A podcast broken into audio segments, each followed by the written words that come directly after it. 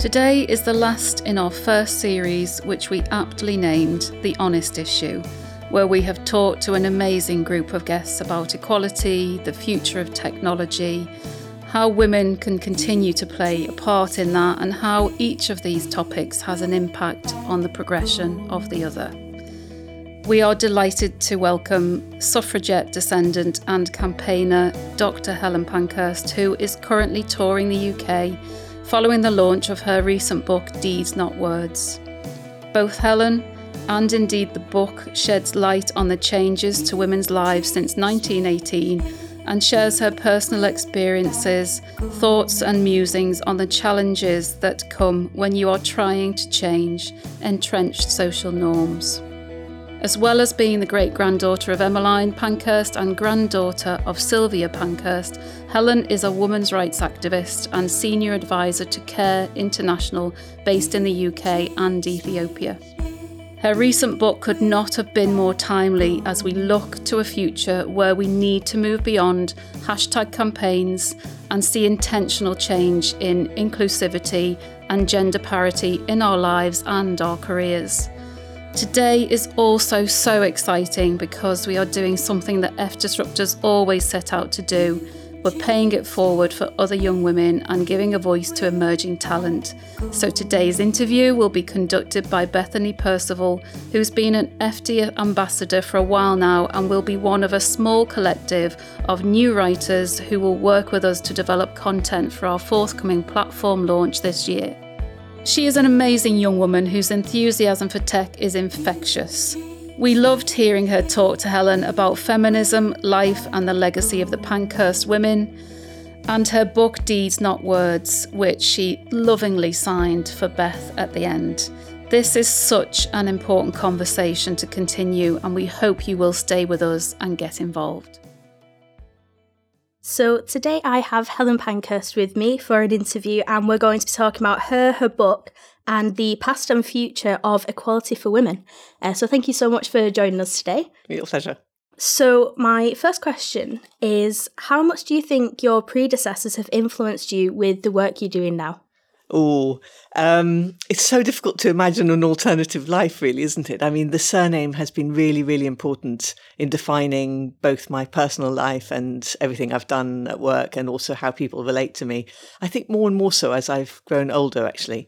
Um, but the other really um, pivotal factor in my life was being brought up in Ethiopia. And that's actually got to do with Sylvia Pankhurst. It was her, because of her life that I ended up being born in Ethiopia. So, for both reasons, both that international uh, interest and the interest in feminism, which are really at the core of who I am. They have come down through the line, through the name.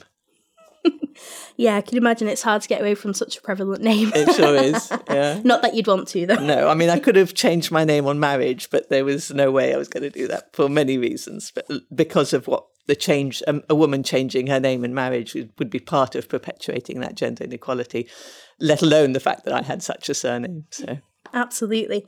Um, so, when you were growing up, did you get told tales about the suffragettes and the things that they did? Um, yes, my father, who is Sylvia's uh, son, so it's Emmeline, her middle daughter was Sylvia. Sylvia had one son, um, dad, and uh, myself. So it was through my father, really. Uh, and he would talk a bit about uh, that background. Um, so I knew very early on that they'd been involved in the fight for women to get the vote.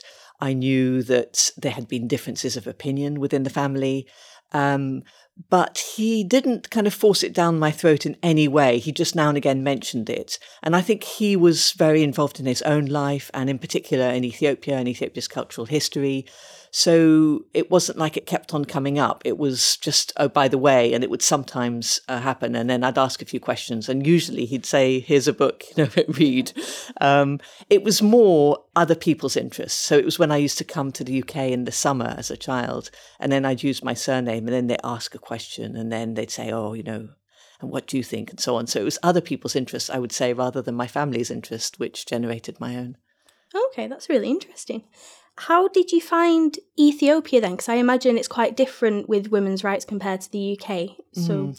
you know, that's a really interesting question because I think some people would assume that um, the situation in Britain is a lot better than in developing countries, in African countries, and in Ethiopia in particular, because Ethiopia is associated in many people's minds with poverty.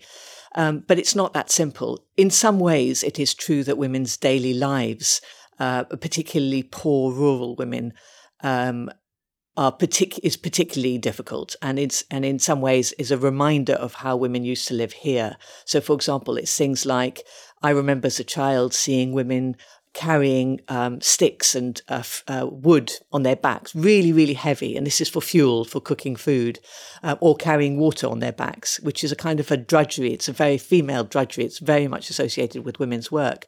And it's really difficult. It's heavy lifting work.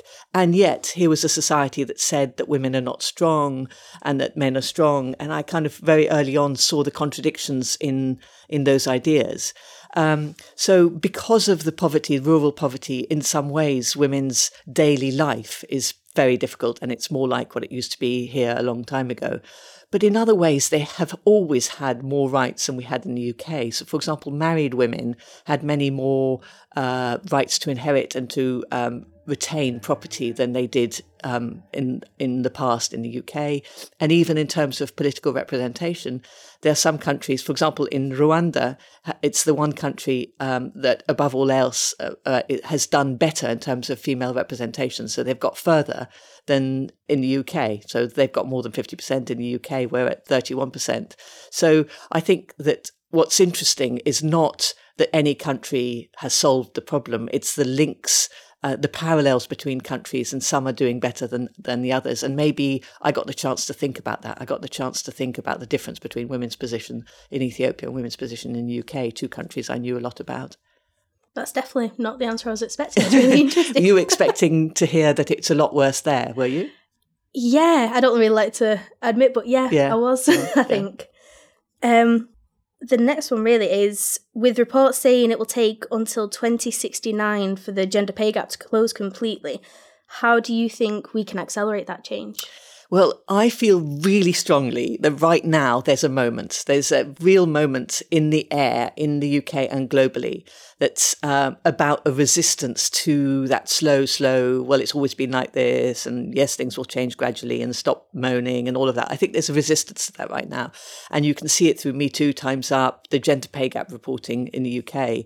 So I would say that that, that this spirit of resistance, which for me feels very much like the suffragette resistance, it feels very similar, uh, provides an opportunity to really push for change in a much faster way than would happen otherwise. So if we can build on this, if we can say, okay, let's grasp this and let's really use it to maximum effect, I'm hoping that within 10 years, so within this current generation, we can see equality. So that's my goal is to say, let's aim by 2028, which is the anniversary of equal franchise. Let's hope that by then we have got um, gender equality and pay equality. I don't see why we can't do it if we all kind of if we all demand it. And I think some of the legislation, such as the equal, such as the pay gap reporting, um, which has come into force this year, is really powerful and provides a tool to push forward. What do you think we could be doing on an individual basis to help that then? Because obviously the Me Too movement's been really good in raising the consciousness and awareness around it. But what can we do? Because obviously we're not going to go breaking like windows or anything like yeah. the suffragettes as yeah. much as we'd like to. But um, so my theory is that you've got a few people obstructing change that I'm calling the dinosaurs, um, and they're very powerful. And we've got a rise of the dinosaurs globally, um, you know, in many many countries, um, and and and also in the UK. And then you've got a few people, fem- strong feminists, really articulate out there, not smashing windows, but doing it in other ways. You know, kind of um, direct action, speaking out, um, just really forcefully strong feminists out there making change. Most people are in the middle between those two. So the question is, what can most people do? And how can most people ensure that the direction of change isn't a return backwards to what the dinosaurs want to see, but it's a progress towards um, equality of opportunity and the possibility of anybody to do anything they want in life. Um, so I would say to those people who are not particularly active, there's a choice here You know, sitting on the fence, I think, is not an option because it's sitting on the fence on the fence that perpetuates inequality. So very small acts, very small speaking up when you see something that's unfair, unequal, that's discriminatory. Uh, men speaking up when they see a woman being picked on. Um, uh, women speaking up when they see, um, uh, say, white women speaking up when they see somebody of color being discriminated of, the issues of sexuality as well. There's so many of these factors for me are totally interrelated. So I think everybody, this is a, this is us all taking responsibility. And I firmly believe that this isn't about policy change or a few people. It's about all of us. And if we all come together, there's so many things we can do in our personal lives, in our professional lives. Um, we can support women in so many ways, you know, through sports and so on, because all these worlds are still unequal. If you look at how much funding and how much popular support there is for sports, it's so predominantly for men. If you look at uh, support for women in culture, if you look at support for women politicians, uh, demanding equal pay, uh, changing what we learn at school as youngsters so that we don't perpetuate those inequalities by studying only female um, dominant subjects and really challenging ourselves to enter what are traditionally male spheres. I think everybody, irrespective of their age, can find little niches where they can make a difference. That's a great answer. On the same kind of lines, then, uh, do you think that we can trust companies to choose the best person for the job, or do you think society is still conditioned by stereotypes, making positive discrimination a much needed recruitment tool? So, for example, the Sex Discrimination Act of 2002, which allows positive discrimination until 2013. Um, do we need that? I think we do. I think if we don't put some strong measures in place, it will just be a very, very slow change. And I'm fed up. I'm, and I think all of us are fed up. It's just too slow. So why say, oh, well, just do it the normal way and, um, you know, we'll get there in the end? Why? Why when we know there are tools at our disposal to actually affect change quicker?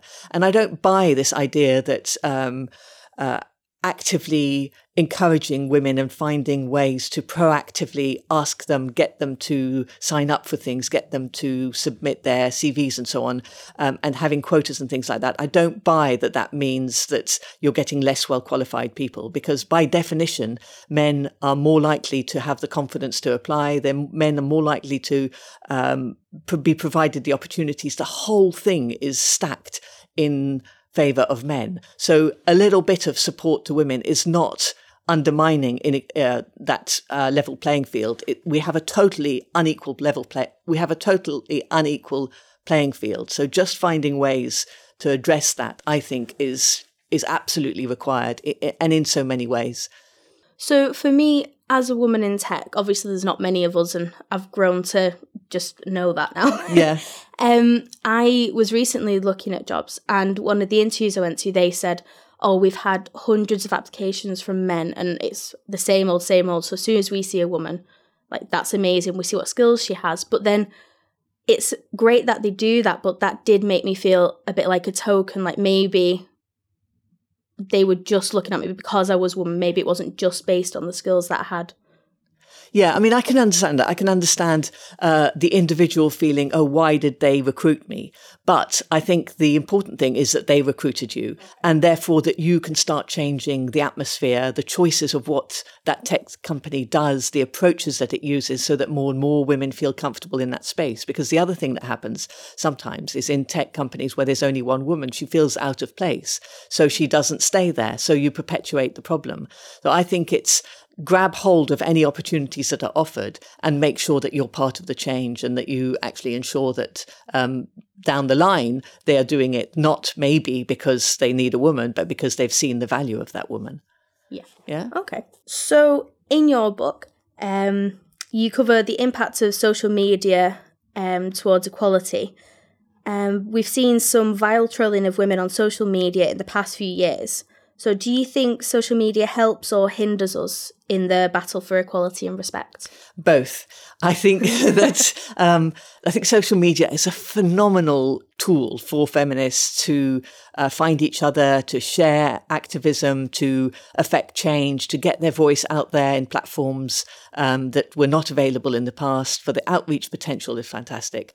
The problem is that social media perpetuates the existing norms and provides a new avenue through which some people can be particularly discriminatory and particularly vile in their um, uh, in their language and the way they approach things. And I don't know why, but anonymity seems to allow that possibility to be particularly vile. So I think if we can use social media, but if it is controlled so, so that this most abusive um, language is stopped, then we would have a much better um, opportunity for all. And then its power for good would be great. At the moment, its power for good and its power for bad are pretty balanced as far as I'm concerned. There are a lot of initiatives to try and do that. So I think Twitter is looking, you know, has tried to improve its uh, policies, but uh, I think it could do a lot more and it needs to do a lot more. And actually, there's a letter that's just been um, sent out to um, the head of uh, Twitter to say, look, you know, take this more responsibly. It's by a number of uh, different women women's organisations. I've signed up to that letter. So I think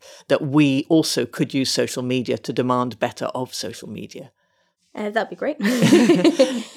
Uh, so recently, a film came out called Suffragette as I'm sure you're aware. Yeah. And um, so you helped to guide that film and you actually had a part in it as well, didn't you? Yeah. yeah. Uh, so, how did you help the people making the film decide what kind of content they were going to put in it? So, I was involved in just a few key moments. Um, uh, uh, uh, firstly, some of the imagery that they use is of Sylvia Pankhurst, my grandmother's design, so they wanted approval of that. Secondly, they showed me the um, uh, script, and I had some minor comments about the script. I can't even remember what I suggested actually. um, and then they said, "Well, would you like to be in it?" And I said, "Yes, would love to." I, at the mo- at the time, I had no idea that it was going to be quite as powerful and as um, important, really, an initiative as it turned out to be. Um, so then I did a one day screening uh, with my daughter as well. And actually, she beats me on this because she even has one word. I don't have any words. she has one word, and her one word is hello. so, um, but no, seriously, it was fantastic to be involved in it and to be part of that recreation. My main contribution was probably the suggestion that at the end, where you have the uh, you have the different dates of when women got the vote in different countries.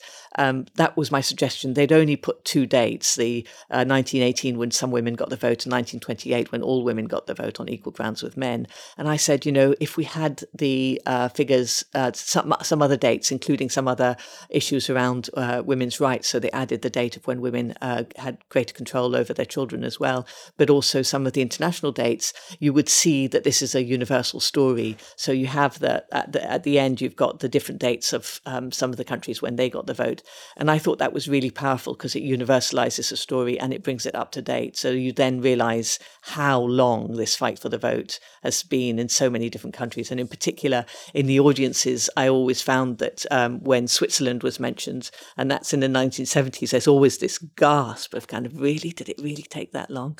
And then uh, with Saudi Arabia in uh, 2015 as the last country that's listed there. So um, it wasn't just in the UK that the fight was, um, that it took so long, really. Yeah, I have to admit, I did gasp as well as yeah. Switzerland. I had no idea it took that long. Yeah.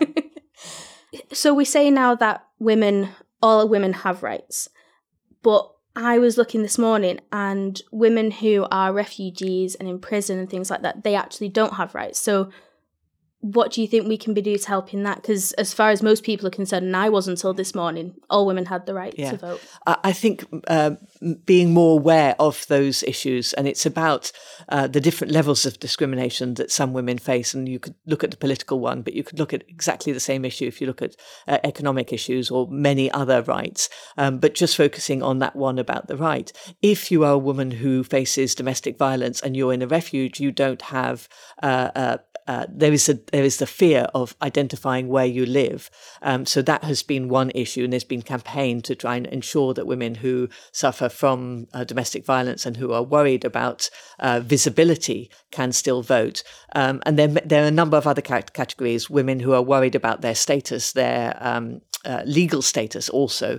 Uh, so I think just being aware of the fact that uh, there are still some who legally can't vote. More importantly, there's an even larger group of women who could vote but don't vote because they don't feel empowered enough um, to, to, to, to demand that vote. And the sad thing for me about that, it, it's those women uh, who most need to identify um, what they want policymakers to be doing.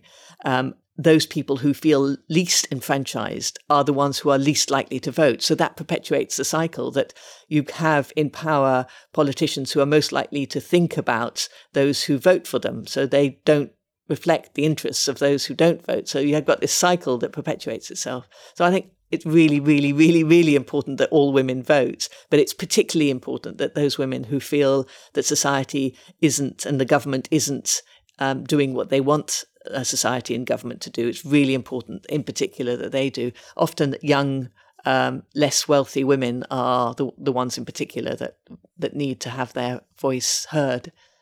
So we just need to open up that conversation. Absolutely, absolutely. Okay. Uh, well, thank you very much. That's all my questions. Okay, that's a pleasure. Can I ask you some questions? Oh, absolutely. so tell me a bit more about what you do. You were saying you're a, a woman in tech. Yes, so I am an Android developer. So I thought when I was growing up that university was the be all and end all. If you didn't get into university, you couldn't do anything. So when I got my A level results and I didn't get the results I needed to go into university, I kind of had a, a quarter life crisis, I guess. I like it. Um, so does that mean we can have quarter life crisis all along? So yeah, quarters absolutely. then uh, uh, okay, I'm with you. Good. Okay. so then I didn't really do tech for a bit, but then I realized that I actually really missed it and I loved doing it. So I was looking to see what I could do. And then I found out about apprenticeships, which weren't really offered to me when I was looking at universities. And I went to an apprenticeship. I was there for a year, did that apprenticeship. And then I've been in tech for two years now. So, an Android developer, and I've also been a Scrum Master, which is like a facilitator for meetings and like making sure the team know what they're doing and that kind of thing. A bit like a mum for the team, really. and um, do you, do you see this as something that you continue to do a long time, or do you have a goal of what you want to do with it all? Have you got a vision of um, where it's going to take you? Um, well, it's, it's, going to be an odd answer, to be honest. Um, I love tech and I love doing it, so I do want to do it for as long as I can but I do want an animal sanctuary at some point. That's my end goal. what kind of animal sanctuary? Just generally animals in general? Just any animals I okay. can save. so getting battery chickens and stuff and like bringing them to my farm and letting them just live out a nice happy life is what I'd actually really like to do. Oh, but obviously, you need a bit of money to do that. so this is the money is from the tech, and then long term it's that. Okay. Um, what would you say the areas of your life uh, are that have been uh, have given you a lot more opportunities compared to, say, the life of your mother or your grand or your grandmother? Where do you feel you've uh, been able to grow more, and what do you think actually maybe your life is more difficult than that of your mother or your grandmother? That's a really interesting question. Um, I guess I've done more with my career than my mum or grandma. So uh, they went into retail, but they focused mainly on looking after ch- their children. And I've taken a more career driven approach. So I found that I've had more opportunities through my career. So through um, working at UKFast, that's how I met Debbie, and that's how I'm able to do this interview today. Yeah. Um, so I guess that's how it's worked out better for me. But then I am going to find it more difficult to buy a house, for example, than my mum or grandma would have, even though like I would have the money to do it. It's like saving it up and stuff. And it's just a lot more difficult to get on that ladder. So I guess that's the harder bit for me at the minute. So more opportunities to do what you want to do with your life. Uh, and more economic independence, but actually less ability to use that money to invest yeah. in a, a home. Okay. Yeah, definitely. Um, you know, you're asking me about the film Suffragette. Um, can I ask you also what your uh, reaction to the film was? So I I knew that they did a lot for us and got to the vote and everything, but I didn't know the details around it. So seeing them actually going into prison, doing the hunger strikes, throwing rocks through windows, doing stuff that I would consider crazy yeah. today was absolutely amazing, and I couldn't believe just how much they put on the line for us. And it was really touching just to know that people did care that much, even though like some people died for it, knowing that they would never actually see that they would get that vote. They did it for us. So it made me feel a bit guilty because I felt like, well, what am I doing? Because like I'm doing nothing like that. So it made me want to do more and want to find out who was doing things like that so I could join those organizations and actually help with that. So is there a sense that um, apart from the the guilt which maybe links into then wanting to vote but also thinking about what you want to do with your life, is there a sense that uh, maybe some of the that energy into wanting to change the world um, is something that links to the feeling that there is right now.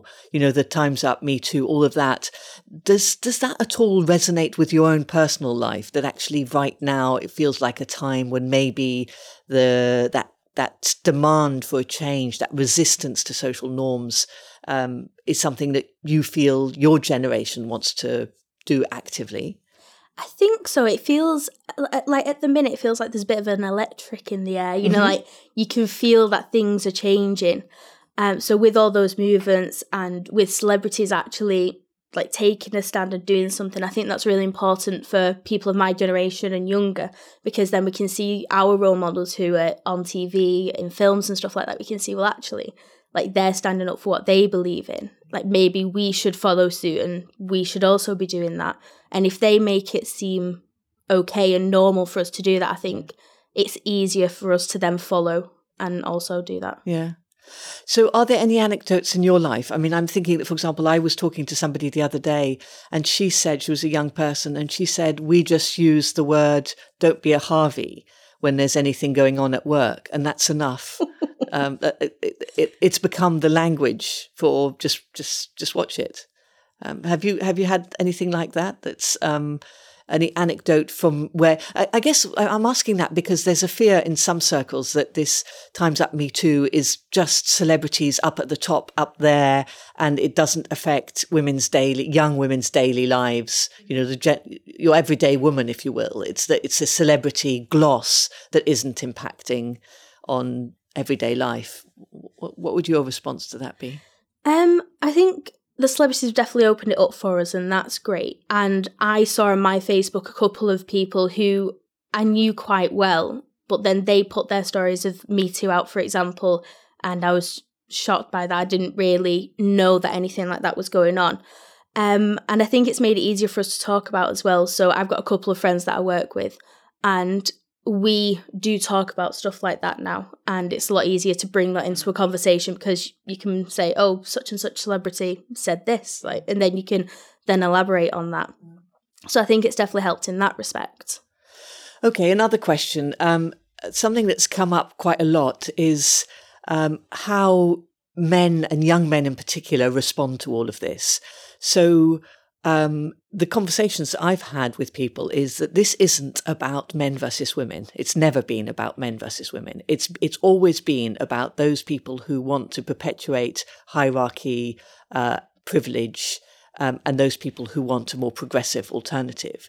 Um, but for men who are stuck in hearing a language that's always this is men versus women, it's very difficult for them to position themselves and to know how to respond. So I was at an event um, where uh, a young man said to me, What I don't know is how my silence can be heard as a positive silence. So I want to be able to be supportive when women are having a conversation about Me Too, for example. Um, and I don't want to walk away. Uh, I don't want to contribute necessarily because it's not my place to contribute, I, but I want my silence to be heard as a positive silence. And I thought that was a really really interesting uh, question. So, mine to you is what's your experience of how young women communicate with young men and how young men feel in the context where these norms are not ones that they created, but they're ones that they inherited? And how do they manage all of that? I think it's really difficult from what I've seen for young men because obviously we've got certain phrases and certain things we call people, which is just the norm. Like, and we don't think about it, just, oh, that's an insult, just use that. Yeah. So, one of the things I'm trying to do is use like if if I do have to call someone something nasty, I try and use words that are like not genitalia based, for example, you know, and try and take that out of it so it's not as focused around that because there's nothing wrong Yeah. like with those words on their own.